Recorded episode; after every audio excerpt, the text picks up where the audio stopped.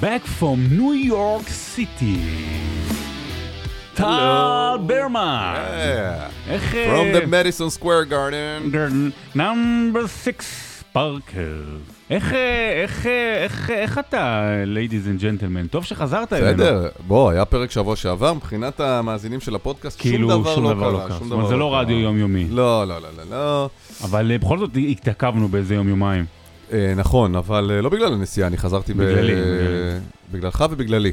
אני חושב שאני לא יכולתי אתמול, אתה לא יכול... מה זה משנה? משנה, משנה למאזינים, כבר התחלתי לקבל הודעות שאנשים אה, ציפו לפחות אתמול, ואז הם לא קיבלו ועברו לפודקאסטים אחרים. שמע, אני הייתי אומנם בהופעה של דרייק, אבל במדיסון סקוויר גרדן, בפעם הראשונה בחיים. בפעם הראשונה בגרדן? כן. אה, בדיפנס. בפורום? וזה אולם אה, מעפן?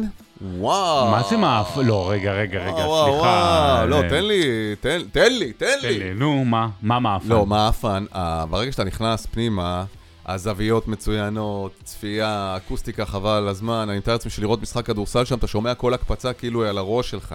במיוחד אבל- שהקהל שם לא לא מדבר בכלל כמעט כן. במשחקים של ה-NBA. כן. אבל מבחינת uh, המתקנים מסביב, הדרכי גישה, ה- אתה יודע, כל המעטפת של האצטדיון, המסדרון- המסדרונות, הקפיטריות, המדרגות, זה ישן ומיושן, תשמע, זה ברמת uh, טיח מתקלף. ברמן, זה זה אירח את פרנק סינטרה בשיאו, אני לא מדבר בסוף הקריירה. אה, אחלה, אבל תעשו שיפוץ. לא, אבל זה כל ההוד וההדר של המקום, יש שם משהו קצת בית מקדשי, אתה יודע, זה הגרדן. זה המקום היחידי בארצות הברית שיש פה טופ 10 הופעות או אירועי ספורט, איזה דברים אגדיים היו שם. ברור, אני יודע מה העולם מוחמד עלי, הזה. ניקס ואליפות. שווה מבחינה סמלית, אני ודאי יודע, אבל אני... זאת לא החוויה שאני ציפיתי ממשהו שהוא אמור להיות בסדר גודל הזה. שמע, אתה נכנס, זה באמת, רואים שזה, רואים שזה אולם שנבנה ישן. היום venues של ספורט הם הרבה יותר רחבים בכל המעטפת שלהם, כניסות רחבות. אה, פה זה צר כזה יחסית, נכנסים ועולים במין מדרגות נאות, ואז כל, המ... אה, כל הטבעת שמקיפה את האולם עצמו, זה גם, זה מסדרון מאוד uh, צפוף יחסית, ומספיק ששמים כמה דוכני בירה וכמה מרצ'ים כאלה מקום. לקנות, אתה ממש נדחף, זה...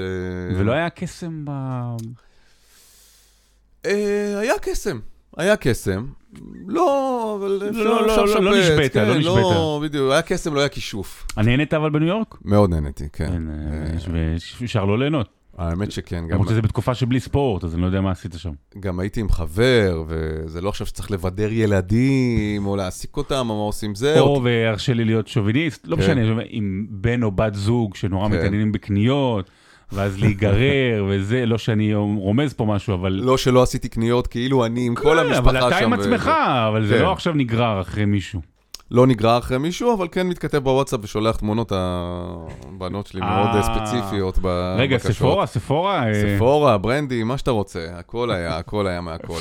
אה, פרק 22 של לא כוחות. כן, מה נדבר היום? קודם כל, מכבי חיפה אתמול, כן, אה, היה... מהפך אה, מעניין. יש יש הרבה דברים לדבר על, אה, על המשחק הזה ומסביבו. כל מיני נקודות. האמת, אני לא אוהב לדבר הרבה על דברים כאלה בתחילת עונה, אבל איכשהו יוצאים מהמשחק הזה לא מעט נקודות. נכון.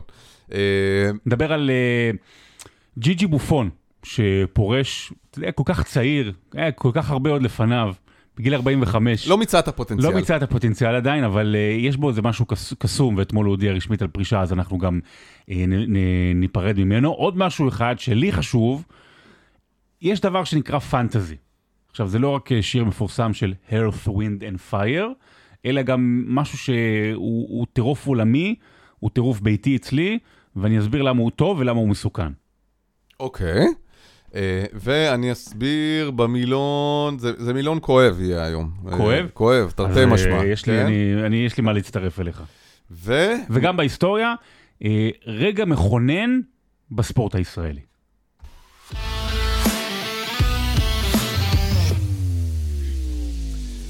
טוב, אז אתמול מכבי חיפה, מוקדמות ליגת האלופות, הגיע ב... עם פיגור של אה, 0-1 אה, מטירספול, שריף טירספול, הקבוצה אה, מולדובית, מולדבית? מולדובנית, אני חושב שאומרים? כן. זה העברית הנכונה? אני חושב שכן. למה? למה? פרינציפ, למה? לא, יש חוקים לזה.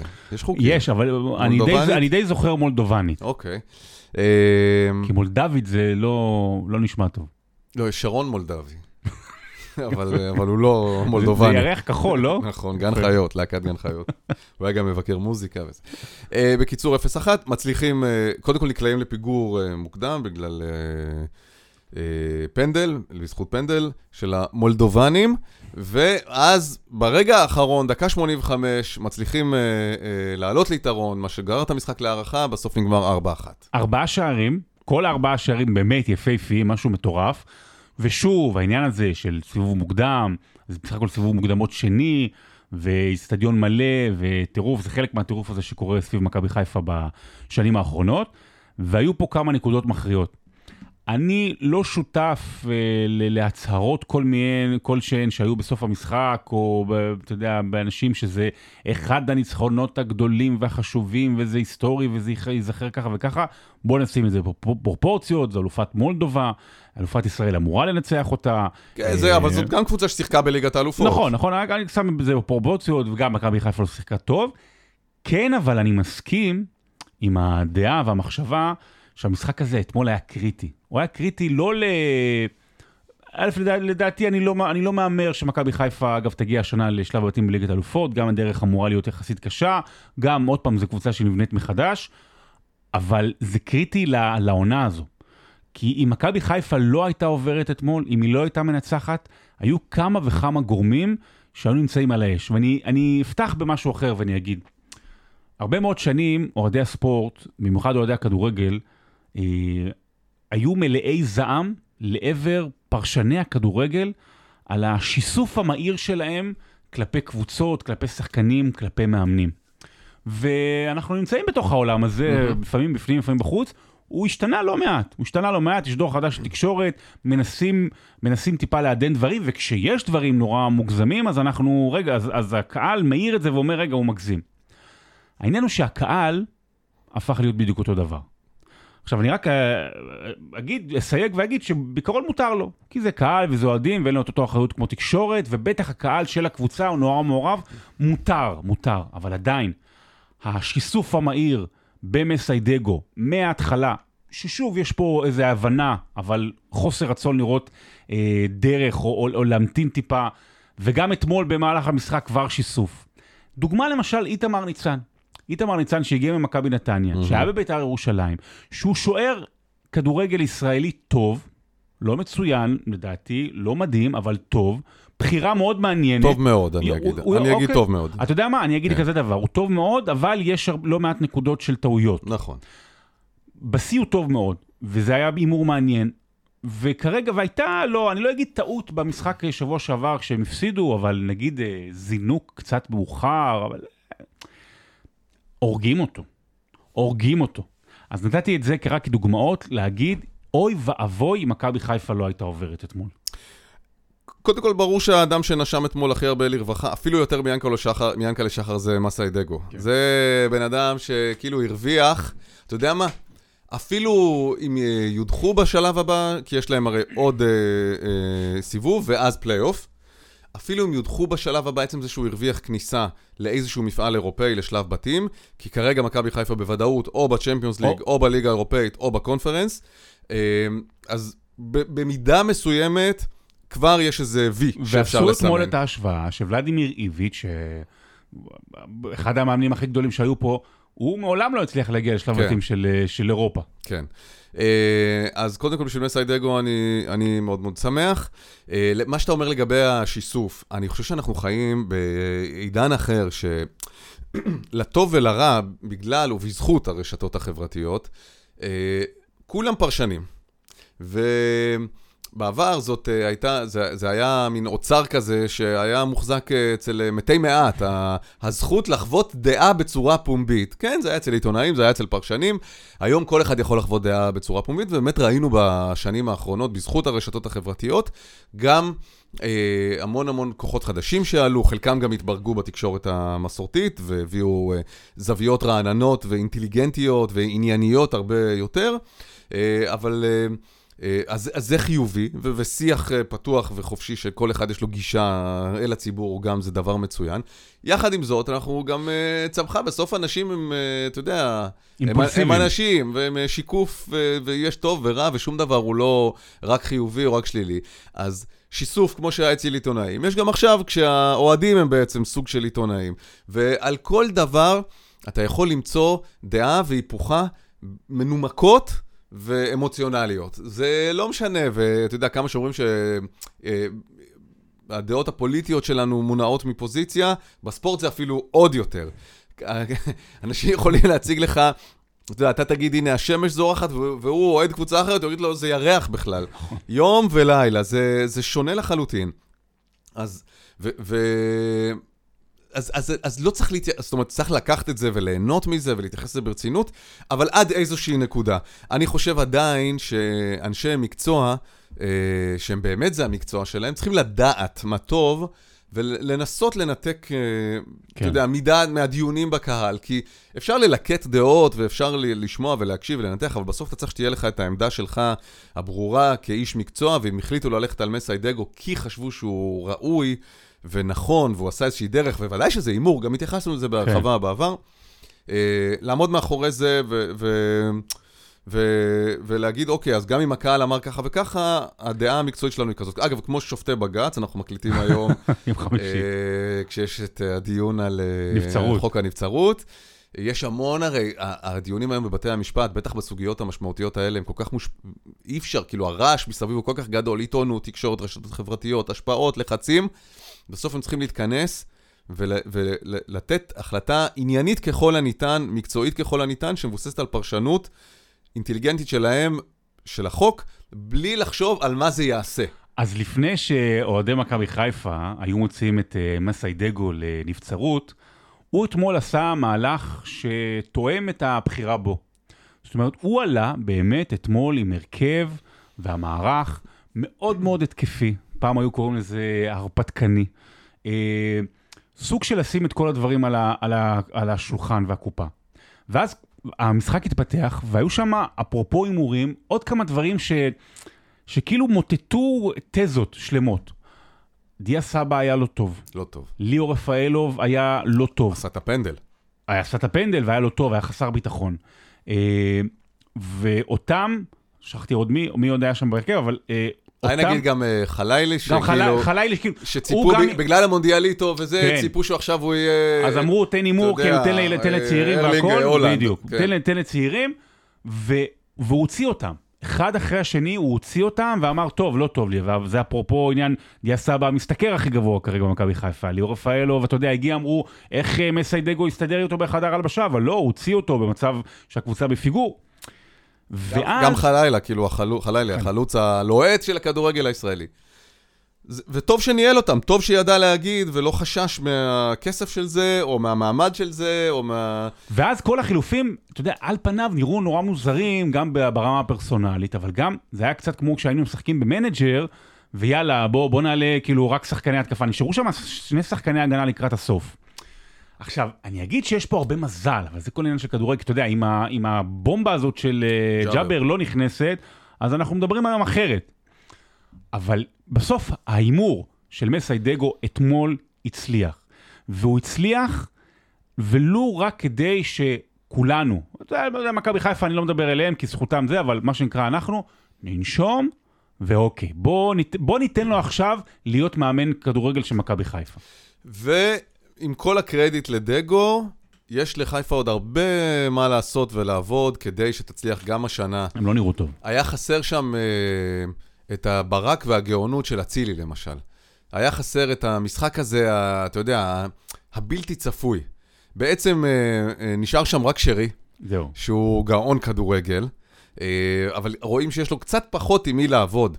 היו כמה פעמים, אתה יודע, שהוא מניח כדורים, הוא הרי, הוא, הוא באמת, הוא, הוא, הוא לא, הוא חזאי. הוא, הוא יודע מה יהיה, הוא, הוא, הוא מגביה את הכדור, כן. פיירו שם היה לו החמצה, ודין דוד היה לו החמצה. ו... ופחד מסירת רוחב לסק שנכנס כן. לתוך הרחבה. אז... והוא אז... נורא מתעצבן, אתה רואה אותו שהוא נורא מתעצבן, הוא אומר, רגע, אבל זה לא יכול להיות. וצ'רון שרי זה, זה עניין בפני עצמו.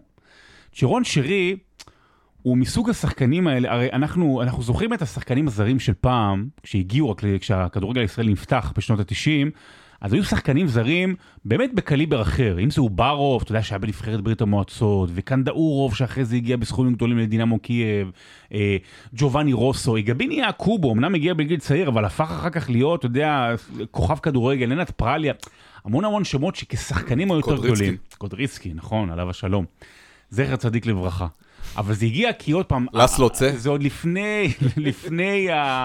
השימוש העיקרי של אה, חוק בוסמן ברחבי אירופה, והיית יכול להביא את זה ממקומות כמו אה, קרואטיה ומהונגריה, מקומות קצת יותר עם כדורגל. כי, כי גם הכדורגל הישראלי אז, שבדיוק הפך להיות uh, פרטי, ידע לקפוץ על ההזדמנות שהגיעו שחקנים טובים במחיר טוב ממזרח אירופה, והם באו לפה. והיום אתה כמעט לא מוצא שחקנים זרים טובים, אלא אם אתה מוצא שחקנים באיכות גבוהה, כמו שרי, אבל יש סיבה שהם מגיעים לפה. יש סיבה. או כי הם התעצלו איפשהו באמצע הדרך, או כי הם היו פצועים מאוד, או כמו ז'וסווה עם הפועל באר שבע, או כי הראש שם לא מסודר. מה, כל uh, מכי אנשים ו... כן, כן, שמגיעים אה, לביתר ירושלים. או הפועל תל אביב גם או היו. הפועל כן. תל אביב. זה אנשים... יש הרבה ש- סיפורים, בדיוק. כן. וצ'רון שירי, הוא הגיע גם אחד כזה, זאת אומרת, אחד שהוא היה הבטחה מאוד גדולה בהולנד, ואז הוא הלך לפה ולשם, ולא בדיוק הצליח, והיה גם בליגה האנגלית השנייה, וחשבו, טוב, הוא הולך להעביר פה את הזמן.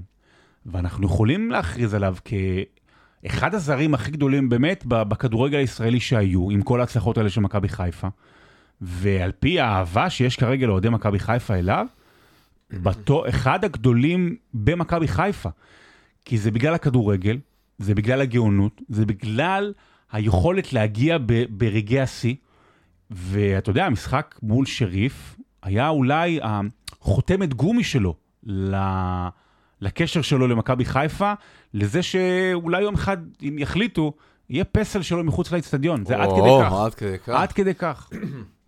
אה, עם אבל פסל עם הראש בצל, עם השיער. כן, כן. הוא באמת שחקן אדיר, מה אני אגיד לך? הלוואי, הלוואי לקבוצה שאני אוהד שיהיה לה את השחקן הזה, כי כמו שנתניה נראתה אתמול, אני אגב צפיתי בשני המשחקים האלה במקביל. איזה משחקים? כאילו לא כולם ידעו שהיה אז משחק. זהו, אז זה היה חיפה שריף, והיה גביע הטוטו, מכבי נתניה, בני ריינה. אתם בתור מחזיקי גביע טוטו, כן, אתה מחויב לצפות. האלופה המכהנת. אמ, ראיתי אה, את המשחק אה, של נתניה בטלפון, ואת המשחק של חיפה בטלוויזיה, כי אני לא, לא יודע, את הערוצים של ספורט אחד, אה, אין אותם בטלפון. זה... זה עניין... עניין, אה, של חוקי- זכויות, חוקים, קצת, כן. אל- אל תכניס אותי לשם, מה שנקרא. לא, אני אני לא. גם לא מבין בזה. לא אכניס אותך, ואני יודע שיש שם איזה מאבק סביב זה, חבל, כי אני בתור מישהו שהוא צופה הרבה בטלוויזיה בצורה חוקית, כן, סלקום TV, לא משנה, הלוואי שהיה... נאלצתי לראות את זה בטלפון, את נתניה. אתה יודע מה נאלצתי? זכיתי לראות בטלפון. בקטן. למזלי זה היה בקטן. תשמע, זה היה משחק נורא, נורא, כן, נורא. גביע טוטו, אוגוסט, מה? אז מה? כמו משחקי הכנה, מה אתה עושה? כן, אז מה? זה לא צריך לראות עד כדי כך גרוע. בחיפה, ברגעים היפים שלה, במחצית השנייה בעיקר, לקראת הסוף של המחצית השנייה, זה היה תענוג לעיניים לראות. נכון שזה היה מתסכל, החמצות והחמצות והחמצות, אבל לראות את זה מול נתניה, בני ריינה, וואו, אתה אומר, זה, זה באמת קצוות, קצוות של הכדורגל הישראלי, איך יכול להיות שאנחנו גם ככה וגם ככה? וזה בעצם מיקרו-קוסמוס לחברה הישראלית, אתה יודע, מצד אחד יש ישראל לך הראשונה והשנייה. אולטרה פרוגרסיביים, Mm. אה, ליברליים, הכי כאילו מתקדמים בעולם, מצד שני, שמרנות, בדלנות. שמרנות, חשיכה, אה, דתית, קנאית, שיכולה גם לחיות לפי חוקים של לפני אלפיים שנה. אבל אה, צריך לעשות משהו בנתניה, משהו שם צריך אה, להתחבר. יש- יש פתרון אחד לנתניה. מה הוא? שהספונסר שלהם יהיה לחם חביתה. וואו. תשמע, הוא כבר מספיק גדול בשביל אה, לקנות את כן. הקבוצה, נראה לי. גם פתחו פופ-אפ אה, בעזריאלי, תל אביב תשמע. זה הולך להיות 15 דקות תהילה הכי מהירות שהיו אי פעם. אשכרה, גם הקהל שר, ראיתי כמה סרטונים. היה, אה, היה, כן. שמו את זה ברקע, אבל זה להיט היסטרי. אני רק רוצה שנייה, שכחתי משהו בקשר למכבי חיפה. שרציתי להגיד. פוד שלך, תרגיש חופשי. לפני שנכנס פה האות מעבר. דין דוד, אם הוא היה הבן שלי, הייתי אומר לו, תקשיב משהו רגע, אתה טוב ממש, אבל אתה חייב שיעורים פרטיים, כמו בבית ספר. בכדורגל? כן. חייב, דין דוד, לשפר כמה דברים. בן כמה הוא כבר? כמה יש לו? אני חושב ש-26-27. יש לך עוד אה, לפחות 4-5 שנים לתת, נכון? כחלוץ מוביל. אתה בודק? כן, אתה תדבר, דבר. לא, אני לא אדבר, כי אני רוצה שתקשיב אה, לי. אני שומע הכל, רגע, 14 שומע, אבל לא 96, מקשיב. כמה זה 96? 96, אז הוא בן 27. אה, יש 4-5 שנים שהוא יכול לתת, נכון? חייב לשפר כמה דברים, והוא באמת יכול להיות חלוץ לא טוב מאוד, אלא ענק. יש לו את המיקום, יש לו את היכולת הטכנית, יש לו את הבעיטה. אני מת עליו עוד מאשדוד. כן, אבל משהו שם כמעט, כי, כי הפעמים שהוא מעצבן אותך על ההחמצות, לעומת הפעמים שאתה או נבדלים. משתומם ממנו, זהו, נבדלים, הוא הרי תמיד איזה... קצת שיעורים פרטיים, באמת, זה תגבור. לך לכיתת תגבור, ואתה יכול, אפשר גם בגיל הזה להשתפר, אפשר גם בגיל הזה להוסיף את, ה, את, ה, את החמש נקודות האלה שחסרות לך למאה. ותראה איזה גול הוא נתן אתמול. מדהים. וזה לא, ב- זה בשיעור חופשי. התכוון או לא התכוון? התכוון. זה שיעור חופשי, זה לא שיעור פרטי. כן, זהו, זה, כשמשת... זה כישרון נטו. בדיוק. זה באמת כישרון נטו. זה כשהמורה לספורט נתן לו כדור, לך שחק במגרש. נכון. אבל מעבר לכישרון נטו, וזה בדיוק מה שמבדיל את השחקנים התח... הגדולים, המדהימים, זה, זה, זה לחזק את החולשות שלך. תחשוב.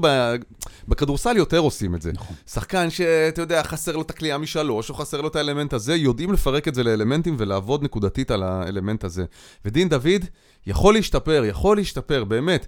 הוא גם מרוויח מספיק טוב כדי לקחת אה, עוד, אה, עוד אה, העשרה. ו- מכבי חיפה תסדר לו אם צריך, זה כן, בסדר. ו- ויאללה, אתה יכול לעשות את העוד קפיצה הזאת.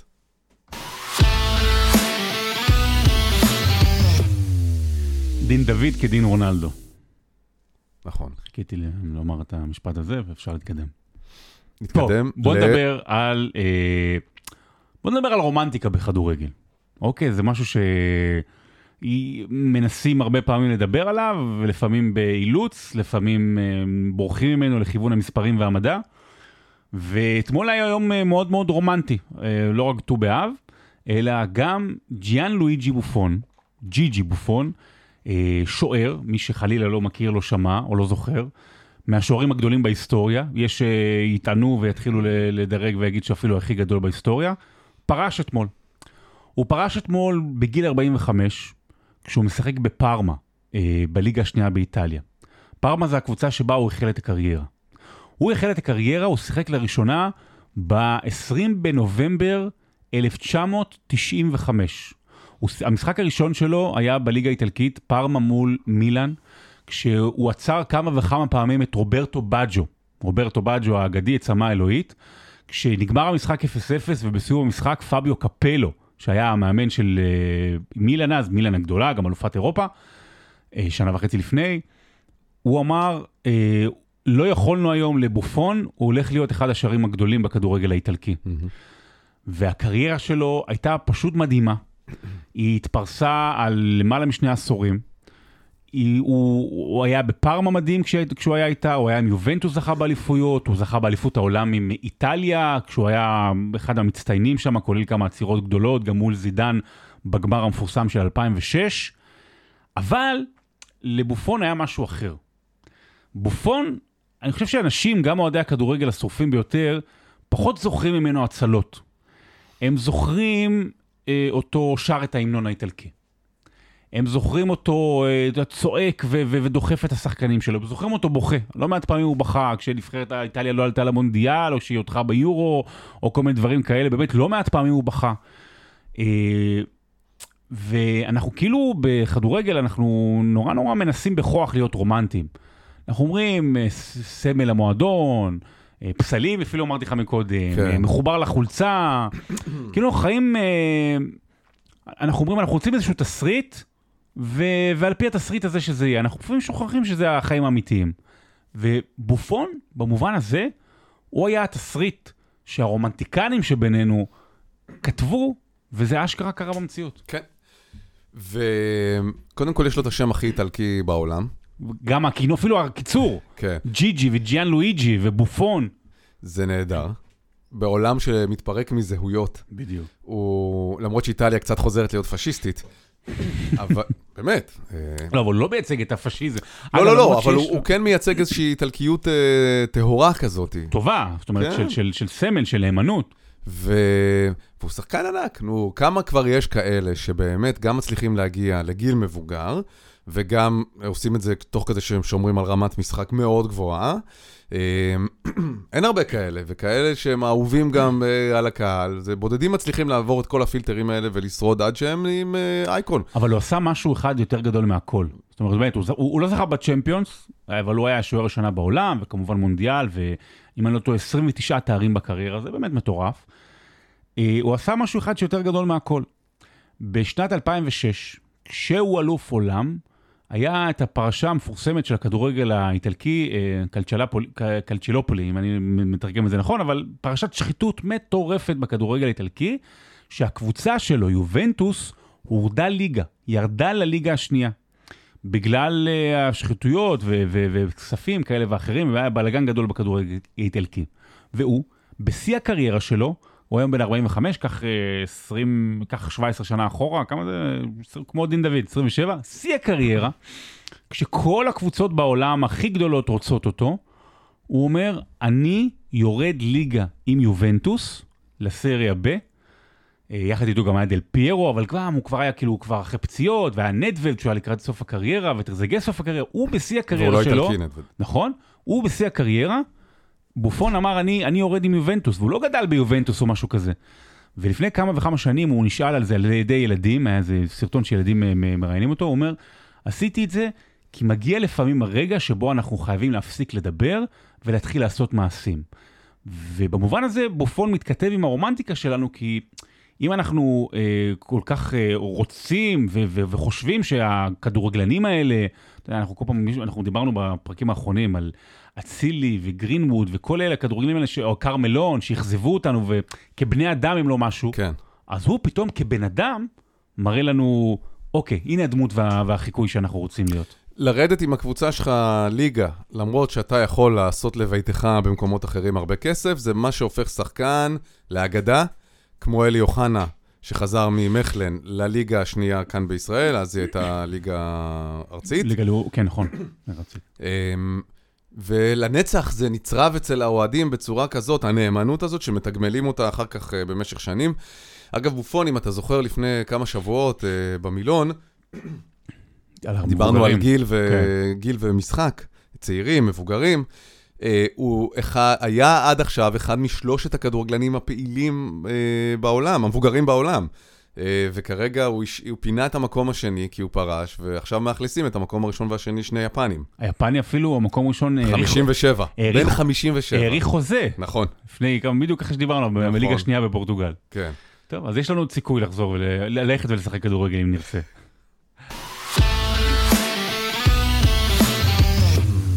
מעולם הרומנטיקה, טל, אני רוצה לקחת אותך לעולם הפנטזיה. אתה מכיר, שמעת על הדבר הזה שנקרא פנטזי? ברור. מה שמעת? אני יודע מה זה, בגדול, אף פעם לא הצלחתי להיכנס לזה. אה, פנטזי ליג זה קבוצות שבתחילת כל עונה אתה מקבל איזשהו תקציב אה, וירטואלי, בונה לך את הסגל, זה יכול להיות בכדורסל, בכדורגל, גם בפוטבול כמובן, והרבה ענפי ספורט אחרים, ואתה לאורך העונה אה, מתחזק את הסגל הזה, מרוויח נקודות עם השחקנים שאצלך עשו דברים אה, Mm. בחיים האמיתיים, אה, ואני לא אוהב את זה. למה אני, אתה לא? אני אוקיי. יודע שאנשים מכורים לזה, אבל אני, אני, בכל הפעמים שניסיתי, לא הצלחתי להתמיד. יכול להיות שבגלל חוסר זמן, זה לא תפס אותי רגשית אף פעם, וגם בפעמים היחידות שקצת כן נכנסתי כמה מחזורים לזה, לא חושב ששרדתי אי פעם יותר מחמישה מחזורים נגיד, כדורגל, כי זה גורם לי ליהנות, זה מעוות את ההנאה שלי מהמשחק. יותר חשוב לי היה מה השחקנים שנמצאים בקבוצה שלי של הפנטזי עשו, מאשר נגיד מה הקבוצה שלי האמיתית שאני אוהד כן, עשתה. כן.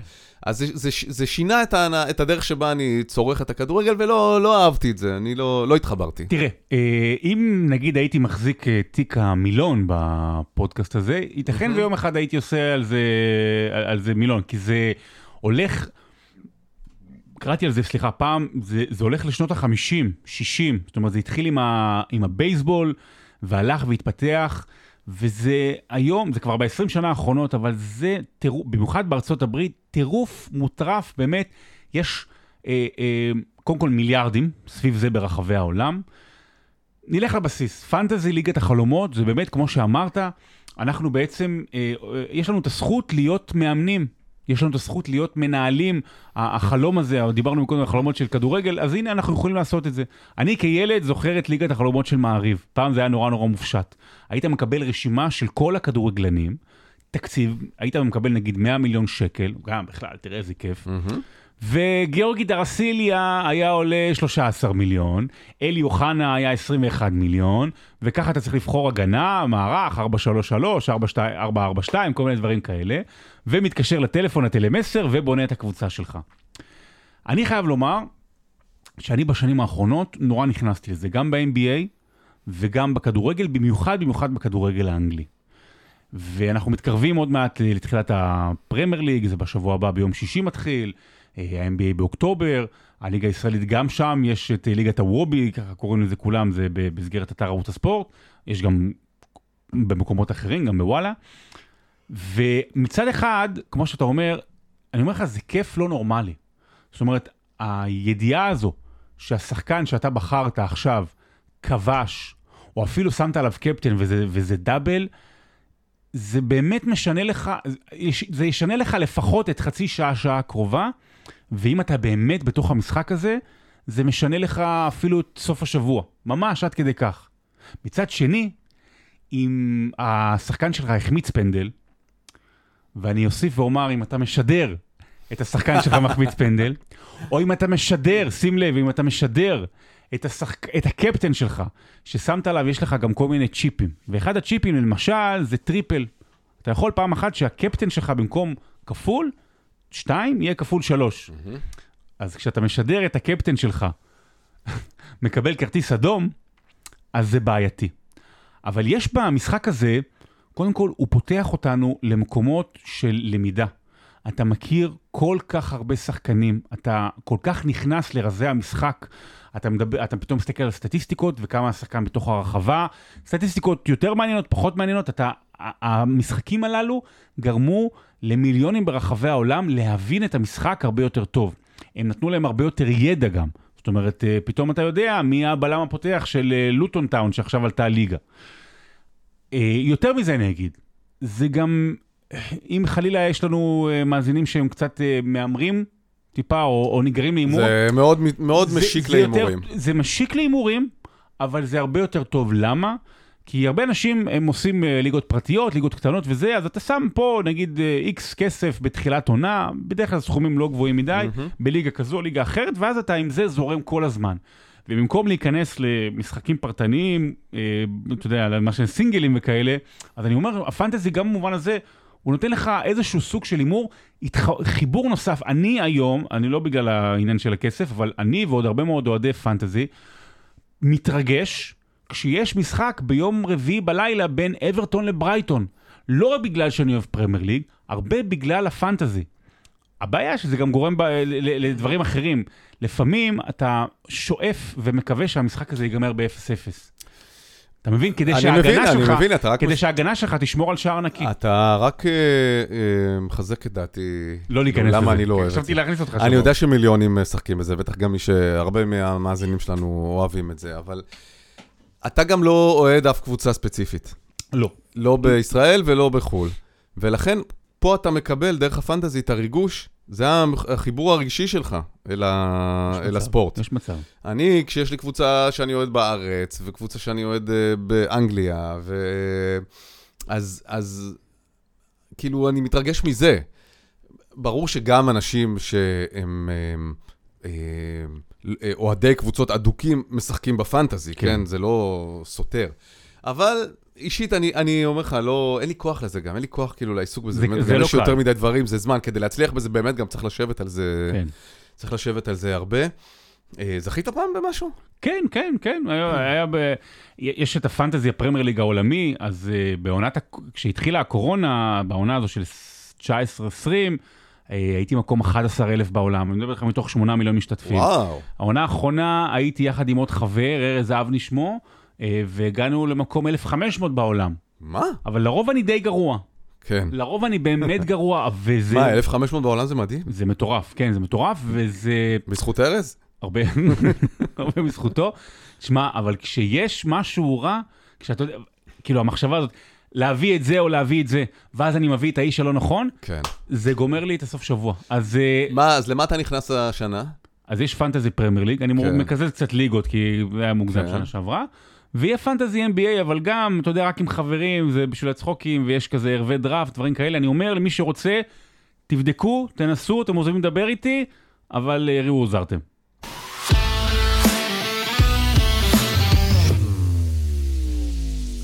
אני גם זוכר עוד, עוד משהו אחד, רק סליחה, זה. זה, זה... pod שלך, תרגיש חופשי. בקצת, ש, בקצת שהתעסקתי בזה, זה, אני זוכר שזה גרם לי להיות יותר מנתח מאשר אה. צרכן. מנתח, כן, אתה צריך מנתח, אתה כן, כל הזמן מנתח, כל הזמן חושב במקום ליהנות כאילו מהמוצר שמגיע אליך. זה גם נכון. אה, טוב, מילון, מילון יהיה, יהיה קצר וכואב. זה טוב. אה, כמו האמרה בדיוק. כי במילון היום אנחנו מדברים על פציעות ספורט. או, כן. אה, חוויתי הרבה. אני יודע, אה, גם אני, גם אני. למעשה, פציעות ספורט, כל ספורטאי שהוא עובד באיזושהי צורה אינטנסיבית, אה, חווה את זה לאורך הקריירה שלו, יש ספורטאים חובבים, נגיד אה, כמונו, למרות שלך היו איזה ניצנים של קריירה. לא, לי היו פציעות, כן. הייתי בליגת העל בכדורסל, ובאולם הפחים בחולון, ושחקן סבבה, טוב. אני זוכר, פשוט רצתי, והרגל נתקעה בפרקט, ברך הסתובבה, נגמרה קריירה. רצועות, צולבות, מיניסקוס, והנה אנחנו Mm. פה היום. אז... אה, אם לא- אם- אם לא זה, יכול להיות שלא היינו יושבים פה היום. עושים פנטזי. אה, פציעות ספורט זה דבר אה, נפוץ מאוד, אין כמעט ספורטאים מהקטנים ועד הגדולים שלא חוו את זה, וגם ספורטאים חובבים שלא מתאמנים בצורה מקצועית. אז בעצם אני הולך לעשות את מצעד עשרת פציעות הספורט גדול. של כל הזמנים. השכיחות או המטורפות? או- השכיחות, וזה לא אני דירגתי, מצאתי איזשהו מאמר כזה, שבעצם אלפי אנשים בכל העולם דירגו מהם הפציעות הכואבות ביותר. הנה הנה הספר הבא שלנו. יפה. ביחד. אה, אז מצעד פציעות הספורט הכואבות בעצם... אה, היינו עושים עוד, חבל, The היינו most כזה... painful sports injury, אוקיי? וזה... יש, יש, אתה יודע, זה למעט מקרי קיצון נורא נורא נדירים. מדובר על הדברים השכיחים שכולנו רוב, אה, חווים אותם ברמה כזאת או אחרת. טוב, במקום העשירי, מתיחה של שריר הירך. זה דבר נורא נורא נפוץ, כאב חד, פתאומי, לפעמים אפשר להרגיש תחושה של קריאה או מין התאפסות כזאת. אה, תוך מספר שעות השריר אה, יהיה נפוח. אה, וקשה, במקרים מסוימים אפשר גם, אה, וזה לא ידעתי, שבמתיחה להופיע אה, חבלות, סימנים, ממש אה, סימנים כחולים, כאילו חטפת מכה, אבל המכה היא בעצם אה, פנימית. זו פציעה שאוהדי כדורגל, ברגע שהם רואים אותה, הם הופכים לפרופסורים. הם הכי הרבה, הם מכירים את זה הכי טוב, אומרים, הם יודעים טוב, על פי ההליכה, האם זה שבועיים, שלושה, האם זה מתיחה או קרע. בדיוק. אה, במיוחד פרשני ספורט, פרש... שהיו שחקנים בעבר. הוא ממרחק של 300 מטר יגיד לך, לא, זה מתיחה... כן. זה. אז uh, זה כואב uh, כמובן, כואב כשאתה שם uh, משקל על הרגל, אפשר לטפל בזה בעיקרון, מתיחה קלה, אתה יודע, מנוחה, קצת uh, קרח, אבל אם זה משהו שמקשה עליך את ההליכה, רופא צריך uh, לראות את זה. כמובן, אם אתה ספורטאי מקצועי, רופא רואה את זה, אבל אם אתה ספורטאי חובב, uh, לך לרופא. במקום התשיעי, נקע בקרסול. או, אה, זה דבר מאוד מאוד שכיח, כמובן, גם זה. זה נכנס לרשימה של פציעות הספורט הכואבות, כי יש אה, שונות גדולה מאוד לחומרה של אה, נקעים. אה, נקע חמור הוא כואב בטירוף, במיוחד אם אתה פגעת ברצועות אה, שסביב הקרסול. כן, אה, זה מה שהיה לך? כן. אני, אני אגיד דבר כזה, כשאני משדר כדורגל או כדורסל, ומישהו נפל ואני יודע שזה נקע ואתה רואה בהילוך הראשון, כשיש הילוך חוזר, וזה ידוע, אני אומר את זה גם בשידור, אני מוריד את העיניים, אני לא מסוגל להסתכל. מהמם. אני מגיל 13 שיחקתי כדורסל עם, אה, עם מגני קרסוליים של, של אה, סיליקון בצדדים, שכאילו זה מקובע. כן, אני סובל מזה בטירוף, אני יכול ללכת במדרכה ולהסתובב לי הקרסול. יפה. כי יש אה, שלוש דרגות של אה, נקעים. הקל ביותר זה נפיחות קלה וכאב, מנוחה מעבירה את זה. נקע מדרגה שנייה, בעצם יש גם חלק, אה, קרע חלקי אה, ברצועה שקצת מקשה על ההליכה, ונקע מדרגה שלישית, שזה אולי אפילו מה שאתה סבלת ממנו, יש אה, השפעות ארוכות טווח שבאמת מובילות לאי יציבות של המפרק ואובדן תנועה אפשרי, עד כדי אובדן תנועה. זאת אומרת, זה לא, אנחנו אומרים נקע, זה, אתה יודע, יוצא, נכנס כזה, זה, זה יכול להיות גם ממש ממש חמור. אה, עם השפעות, השפעות אה, לטווח הארוך. הנה, אה, תסתכל על הרגל שלי. ממש, as we speak, מה שנקרא, יש פה. taping על הרגל. אני רואה שאתה צריך פדיקור. במקום השמיני, שבר בעצם השוקה. זה באנגלית נקרא קוף? לא יודע. לא יודע. מה זה, איפה זה השוקה? השוקה זה עצם השוק, אוקיי. אוקיי? היא אחת העצמות הפגיעות ביותר, וזאת שנשברות בתדירות הכי גבוהה. אה, צריך אה, אה, כוח רב, זאת אומרת, זו מכה חזקה ששוברת אותה, והכאב של הפציעה משמעותי ממש אה, וכואב גם ככה. יש אפילו דרגה גבוהה יותר, שבר מורכב, שבו בעצם הש- עצם השבורה היא מהשבר שלה חותכת את השריר של השוק, אפילו עד כדי קריאה של העור. כן. ואז אה, זה כל האייטם- כל אני עם הביטות בפרצוף. זה, זה נורא, כל זה נורא, זה נורא. אני גם קראתי כל מיני מאמרים כשריכזתי את זה ועם תמונות, זה, זה מחריד, תודה, באמת. כן, בוא נשלח, בוא נשים איזה תמונה לכולם שיראו. אה, אם אתה ספורטאי ויש לך שבר, אה, רק אה, שבר אחד בעצם, אז זה מנוחה מסוימת, אבל אם אתה יכול לשבור ממכה אחת בכמה מקומות, אתה תשב, נכון. על הספסל הרבה הרבה. הרבה זמן, כן. אז במקום השמיני בסולם הכאבים, עצם השוקה. במקום השביעי, השביעי, כניסה חדשה. פריקת מרפק. מרפק. ושוב, אני מזכיר, זה דירוגים של- של אנשים וספורטאים שדירגו את חומרת הכאב שלהם ב... ב- פריקת מרפק, לא כן. כתף, מרפק. מרפק, מה- מרפק, כן. אמ, תראה, אה, נקע, אה, וזה ציטוט פה, זו, זו פציעה שמיד נותנת לך את התחושה שזה לא אמור להתכופף ככה, נכון?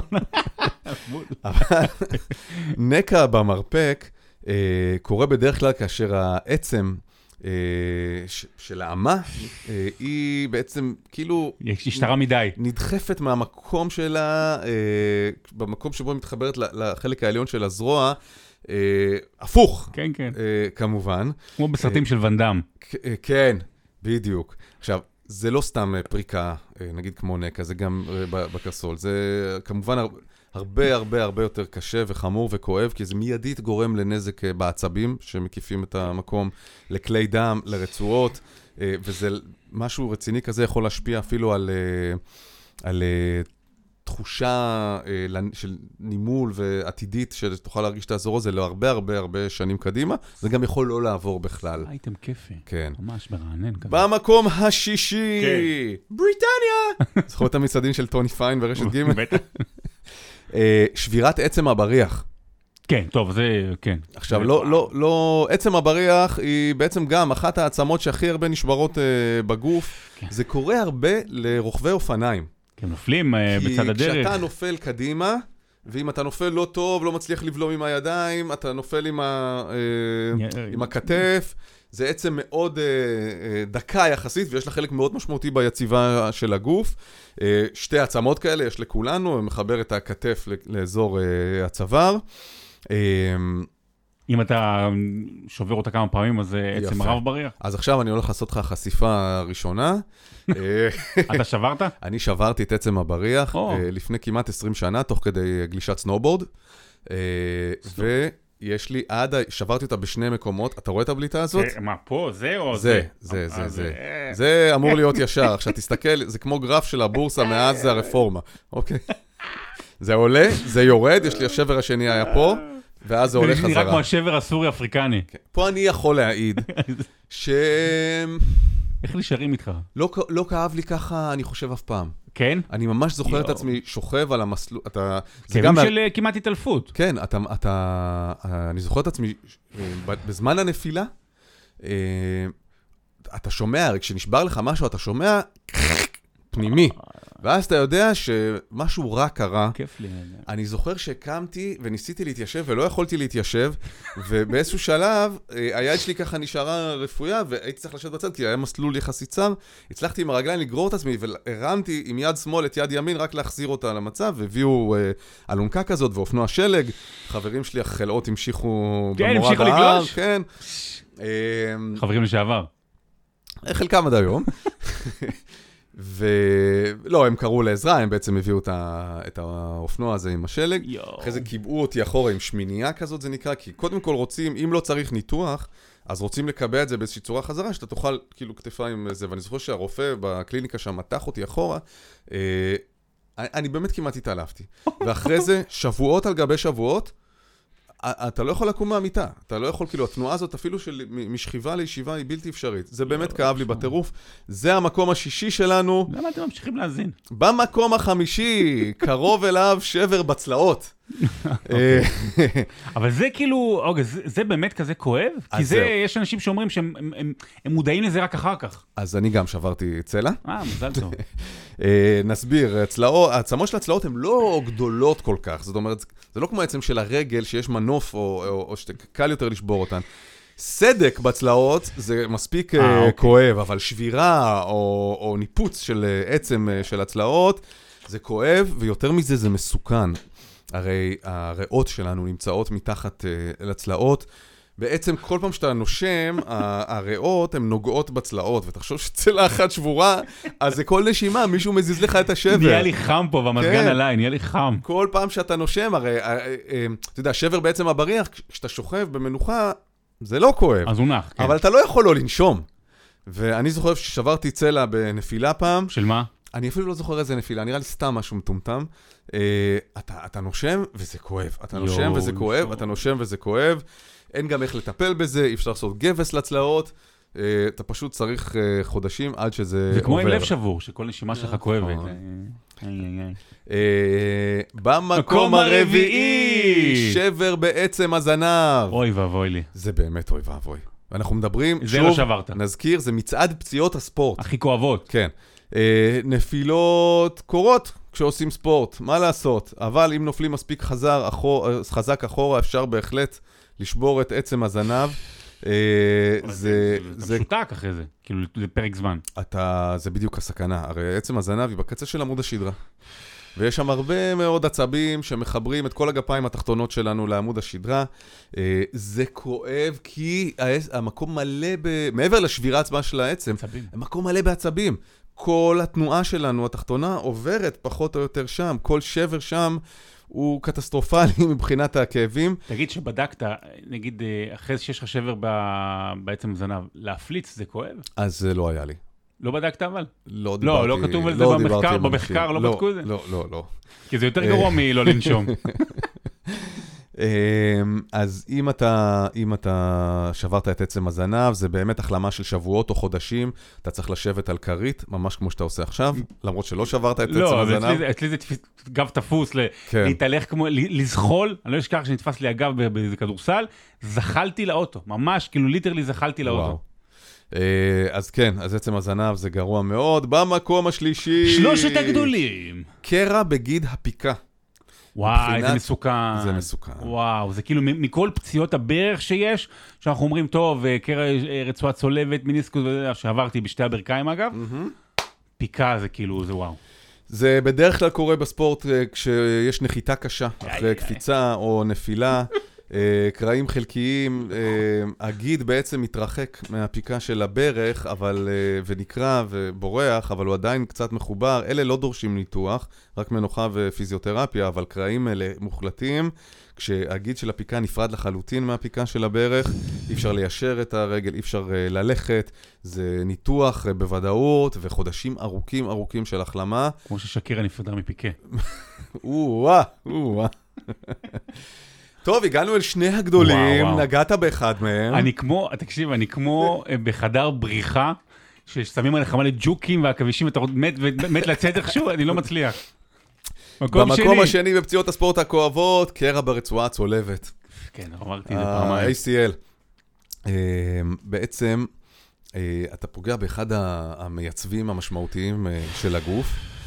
זה יכול פשוט להפוך אותך לנכה, אגב. זה פציעה מאוד מאוד חמורה. בדרך כלל מבחינת הספורט היא קורית כששחקן אה, או משנה כיוון, או מאט בפתאומיות. או נחיתה אה, לא טובה. כן, ומותח או קורע את, ה, את הרצועה הצולבת. זה גם יכול לגרור נזק לרצועות אחרות uh, בברך, תוך כדי, מה שמחמיר כמובן את הכאב וההחלמה. אני חושב שמתחיל לבכות. שוב, זה גם נע מאוד בחומרה שלו, פציעה קלה יכולה להחלים עם מנוחה וקירור וקרח, אבל אה, קרעים חמורים יותר אה, דורשים, אנחנו כולנו מכירים את זה. אגב, אה, אפשר להמשיך לחיות עם קרע, בעיקרון, אתה יכול להמשיך לחיות, אבל החיים שלך כל כך אה, שבריריים. אה, אני, אני לא אשכח, אתה יודע, כשהייתי, כשנפצעתי, ואז לקח, כשלא הייתי שחקן פעיל ולא הייתי צעיר, הייתי 20, לא משנה, 24-5, כבר לא ילד, אתה, אה, ידעתי שקרה לי משהו בברך, אבל המשכתי בחיים רגילים. ואז אתה נגיד רוקד בחתונה, ואתה פתאום נופל. אני לא אשכח, אני נקראתי בחתונה, ואתה נופל באמצ- באמצע הרחבה. או לפני זה, כי כשהייתי... בדיוק התנועה הזאת שעשית תוך כדי הריקוד שלך בחתונה, היא זאת שהגוף לא יכול לסחוב. זה היה כל כך מביך מצד אחד, וגם כל כך מפחיד, עד שאתה מבין שאתה חייב ניתוח. כן. אז זה, זה, זה מה שעשיתי פעמיים. אז זה המקום השני. ובמקום מקום הראשון. הראשון, פציעת הספורט הכואבת ביותר לפי בחירתם של מאות אנשים, בחירת הצופים. קרע בגיד אכילס. כן. גיד אכילס זה- זה דבר דרמטי. מי שלא יודע מה זה גיד אכילס, אה, שייקח את העקב שלו, את החלק האחורי של העקב, ויעלה ממנו כלפי מעלה קצת על החלק האחורי של הרגל, לפני, עוד, עוד לפני השוק, יש את הגיד העבה הזה, הוא מחזיק אותנו עומדים. הוא מחזיק אותנו עומדים. אה, אנשים אמרו שכשהם אה, חוו קרע של גיד אכילס, הם הרגישו כאילו מישהו יורה בהם מאחורה. זו, זו תשובה. ויש כמה שחקנים מאוד מאוד גדולים ש, שזה קרה להם, גם בארץ שם למשל טל בורשטיין, קווין דורנט, קובי בריינט, לרוב, לפחות עד השנים האחרונות, אי אפשר באמת היה לחזור מזה ולהמשיך לשחק, בטח לא באותה רמה. בכל מקום מתארים את זה, זה, לא, זה יותר מכאב, זה ייסורים אמיתיים, אה, קרע בגיד אכילס. וזה קורה בפתאומיות, וכמו שאמרת, הכאב העצום הוא מפתיע בעוצמה שלו וכמה שהוא חזק. יש גם אה, סאונד פנימי בגוף של הקרע של גיד אכילס. אה, כמו שתיארת, זה, זה הר- הרבה מאוד אנשים מתארים את זה כאילו חפץ כהה פגע בהם אה, ממש מאחורי העקב, מרוב הכאב, כאילו מישהו עם פטיש אה, דופק להם. אה, הדבר הכי מפחיד שאנשים מתארים כשנקרא להם אה, גיד אכילס, שמרגישים חור. תחשוב כמה אנחנו רגילים לגוף שלנו, שיש פה את הגיד הזה מעל העקב, שהוא הוא תמיד שם, כן? הוא שם, זה, חל, זה הגוף, זה כמו שפתאום לא תהיה לך יד.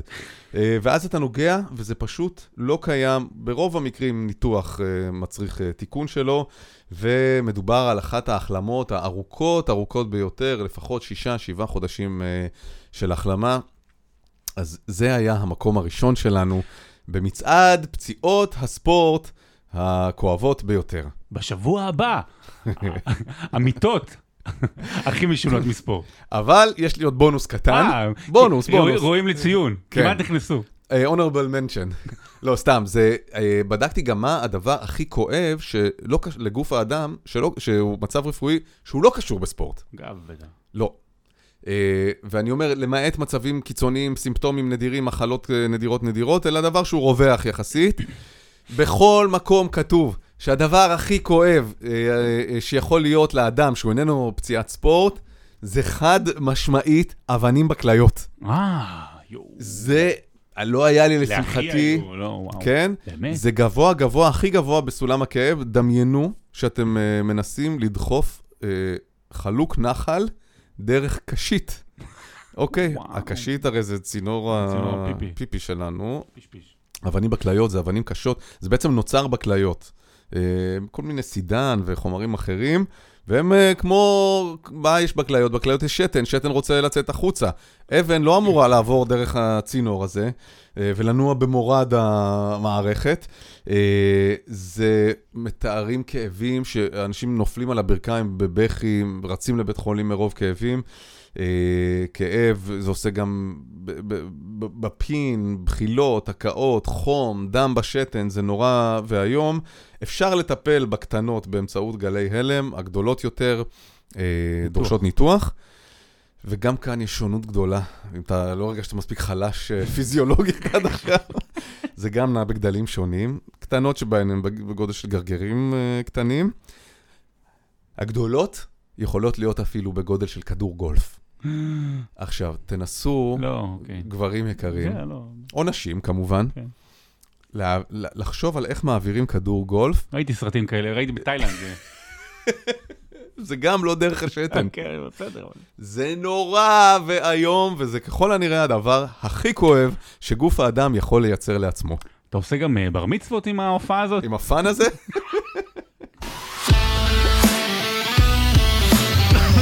למה לא הפסקנו את הפרק עכשיו?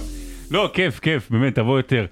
אה, אני מקווה שעדיין נשארו איתנו מאזינים, אה, ששרדו, שבריאים, קודם כל תהיו בריאים ושלמים, זה מה שאנחנו מאחלים לכם, אבל אם נפצעתם לאחרונה, שתפו אותנו בכאב, שנוכל לעשות גם אה, דירוג באמת לספר.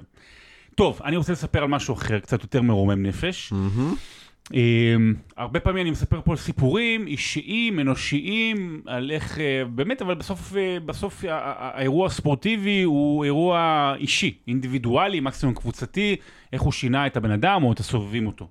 ואני רוצה לספר על, על, על, אתה יודע מה, על אירוע ששינה, לא אגיד מדינה שלמה, אבל שינה ספורט במדינה שלמה. אנחנו עדיין בתקופת האולימפיאדות, בקיץ, וב-31 ביולי, 1992, השבוע לפני 31 שנה, אה, הגיעה המדליה הראשונה של ישראל באולימפיאדה. וזה קרה דווקא אצל אנשים, ואני אומר דווקא כי לצערנו אין הרבה ש... אנשים. אנשים, כן, שזכו, ואצל האישה, אצל יעל ארד. עכשיו, יעל ארד הגיעה לאולימפיאדה בברצלונה 1992, כש... כשהיא מכוונת לשם. וצריך להגיד, ישראל כמעט ולא הייתה קרובה אף פעם למדליה. מ-1952 ישראל משתתפת באולימפיאדות. זה היה משהו נורא נורא חובבני. אה, זה היה משהו ככה, ככה לדרך. אה, זה נורא התאים למס... לסמליות, אגב, של האולימפיאדה, שפייר דה קוברטן, מי שהמציא את המשחקים האולימפיים, אז הוא אמר, זה, זה לחובבנים. הכי קרוב לאולימפיאדה, זה היה ב-1988 בסיאול, כשצמד השייטים, אני שכחתי כרגע את השם, אבל צמד שייטים ישראלי, סלע ואלדד אמיר ויואל סלע, כן, אמיר וסלע אם אני לא טועה. הם סיימו במקום הרביעי את השייט שלהם, בדגם שלהם, וגם אומרים שזה בגלל שהם לא השתתפו בגלל ביום כיפור, פספסו מקצה, אז זה היה הכי קרוב. ויעל ארד הגיעה לאולימפיאדה ברצלונה כשמכוונים עליה. זאת אומרת, כשהיא, כשהיא טובה, כשהיא מדליסטית זהב מאליפות אירופה. כשהיא זוכה במדליות ארד וכסף בתחרויות הגדולות, ומה שהיום זה גרנד סלמים שאנחנו הרבה יותר מכירים. וענף הג'ודו לא היה יותר מדי מוכר בישראל. אבל היא חצי שנה לפני הקרב שלה, לפני האולימפיאדה, אתה לא יודע את מי אתה תפגוש, כי הרי זה טורניר נוקאוט, היא כבר התאמנה יחד עם המאמן שלה, דני לאופלד, על מפגש עתידי מול פראוקה אייקוף. פראוקה אייקוף הייתה גרמניה שהייתה אלופת העולם, שהייתה באותם שנים בלתי מנוצחת. היא הייתה, מי שמכיר את אדי ריינר, היום אה, הצרפתי, אה, שהוא אה, סוג של מייקל ג'ורדן של ענף הג'ודו, במובן הזה, באותם שנים במשקלים האלה היא הייתה הבלתי מנוצחת. והיא מגיעה לחצי הגמר, היא מגיעה עד לחצי הגמר במשקל שלה, והיא בפיגור, והיא מצליחה באמת באיזושהי התרוממות נפש שלא הייתה מוכרת עד אז בספורט הישראלי, להפוך את התוצאה, לתת שם, לגבור עליה למעשה, להפיל לגמר ולהבטיח מדליה ישראלית ראשונה במשחקים האולימפיים. ואז היא מגיעה אה, לגמר, ובאותו באותו, אה, מול צרפתייה, הצרפתייה קטרין פלורי, ושם הגמר הזה זכור להרבה מאוד ישראלים, מה שנקרא, כשאנחנו אוהבים להגיד, השופטים היו אנטישמים, זו, זו אחת הסיבות, זאת אומרת, זה, זה אחד הדברים שם, היא הייתה מול אה, צרפתייה פחות טובה ממנה, שהייתה מאוד מאוד אה, אסרטיבית, לא, לא אסרטיבית, סליחה, מאוד אנמית במהלך הזה, לא, לא יזמה בכלל, יש פה עניין בג'ודו, מי שמכיר, אתה צריך ליזום, אחרת אתה נפסל, ועל החלטת שופטים נתנו לפלורי את המדליה, את מדליית הזהב. עכשיו, זו הייתה גאווה ושמחה שאי אפשר כמעט להסביר אותה ב- בימים ההם ב- בישראל, זה היה משהו בלתי, בלתי מוסבר, בלתי מושג בכלל. ויעל ארד עולה על הפודיום, שעה, שעה וחצי בערך אחרי הגמר, וכל הקהל מעודד אותה ושיגעון, והיא עצובה, והיא מבואסת. אז כמובן שאתה מבואס כשאחרי שאתה הפסדת את המדליה ואתה חושב שגם הגיע לך, אבל כולם מסביב אמרו לה, וואו, עשית דבר מדהים. ואני חושב שברגע הזה שם שהיא עולה עצובה, זה מבהיר קודם כל מי זו יעל ארד, במובן האישי, למה היא אולי אחת המקצועניות הכי גדולות שהיו לנו אי פעם בספורט, וגם כשאתה רואה מה היא עשתה אחרי זה, והיום את התפקידים שלה בספורט, ועד כמה היא, היא בתוך זה, אתה, אתה יכול להבין את זה. וזה היה רגע מכונן בספורט הישראלי. יום אחרי זה גם אורן סמאד שלקח את הארד, זה בכלל היה, הייתה היה איזשהו סיפור סינדרל, לקח ארד בגברים. וזה היה הרגע שבו הספורט הישראלי החל להבין שהוא צריך להיות מקצועני. היא הגיעה למסיבת העיתונאים אחרי הזכייה במדליית הכסף, והיא קודם כל הקדישה את זה לחללי מינכן. ובמובן הזה הספורט הישראלי באותו רגע, א', גם השתחרר מהטראומה של חללי מינכן, וגם הלך קדימה, ומאז אותו רגע, למעט ב-2012, כל אולימפיאדה ישראל זכתה במדליה, אבל היה את הספורט ההישגי, ו- ופתאום הוועד האולימפי חשב אחרת, ובזכות המדליה הזו, בסופו של דבר, הרבה מאוד דברים מסביבנו, עם המחשבה שצריך להיות מקצוענים. אז נכון, הביצוע הרבה פעמים כושל, והעסקנות מסביב, אה, אבל יעל ארד היא הראשונה, והיא המובילה, והיא פורצת הדרך, ובאמת עשתה פה אירוע שהוא יותר גדול גם מלפחות חלק, אם לא מכל, mm-hmm. מדליות הזהב, גם שהגיעו אחרי זה באולימפיאדה לישראל. כן, נכון. מה, היא מדהימה, היא באמת באמת מדהימה, יש משהו גם uh, משמח בזה שזו באמת אישה שעשתה את זה uh, לראשונה. וג, והגיבור הטרגי, אורן סמדג'ה, שהוא לקח מדליה באותה אולימפיאדה. כן, אבל, אבל הוא, אבל, הוא, הוא אבל, היה לא אחרי. הוא היה שני. נכון. זה כמו ש... אבל מדליית ארד גם לקח. והוא לקח מדליית ארד, ללא ספק, אבל תחשוב כמה היינו חוגגים את הארד של סמדג'ה, אם בדיוק. יעל ארד לא הייתה לוקחת את הכסף. בדיוק, נכון. זה קצת uh, כמו האדם השני על הירח. בדיוק, שבאז אולדרין, לא? נכון. כן. עכשיו כבר יודעים כן, מי כן. הוא, אבל שנים אף אחד לא הכיר את, ה- את השם שלו. אבל כן. היה עוד משהו, אגב, אפרופו זה. הסתכלתי קצת, אה, העלו סרטונים. באותו לילה, אה, היא זכתה במדליית כסף ראשונה, כן? הנשיא ושר החינוך כתבו הודעה לתקשורת. לא היו טלפונים, לא זה. אני ראיתי תמונה, אני, אולי אני טועה, אבל מה שאני בדקתי, הם הצטלמו כשהם חזרו עם סגן שר החינוך. אפילו לא שיגרו את זה. אפילו לא שר החינוך, אתה מבין? והיה, ובעיתונים יום אחרי זה גם, אה, זה היה כאילו בחצי, אפילו לא חצי עמוד, רבע עמוד. לא, אין סיכוי, אין סיכוי. אני אומר, סיכוי. אתה מוזמן לבדוק. כשירדן ג'רבי... שהמדליה של ירד... כן, של... כשירד, כן, זה לא היה כל... אבל אתה יודע למה? כי ההתייחסות לספורט בישראל, הרחבה, הייתה כחובבני. זאת אומרת, זה, זה משהו כמו שאנחנו היום, אה, אני לא יודע... אה, אני לא יודע אפילו נגיד אה, אה, אולימפיאדת מתמטיקה. זאת אומרת, זה היה ברמה, זה היה לא רחוק משם. אני לא חושב, תשמע, אני ב-92 הייתי בן 19, הייתי כבר... ציון אה, ננוס עשה על זה בדיקה פעם אחת, כן. ראיתי אותו, הוא אמר, וראו את השערים, הזכייה של יעל ארד, הייתה אולי רבע עמוד. קלגנוב, נגיד, מדליה חצי עמוד. אבל עמוד ראשון.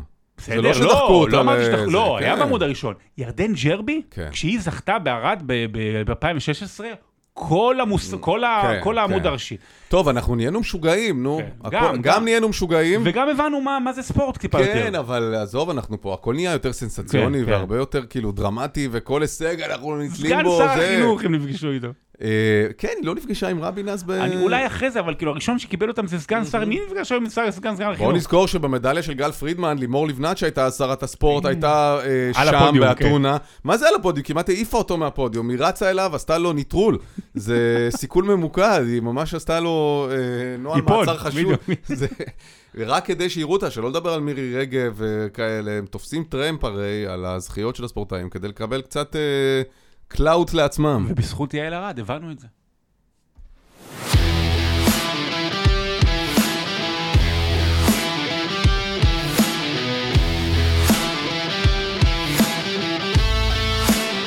טוב, אני מקווה שהיה פיצוי טוב על זה שחיכיתם יום יומיים.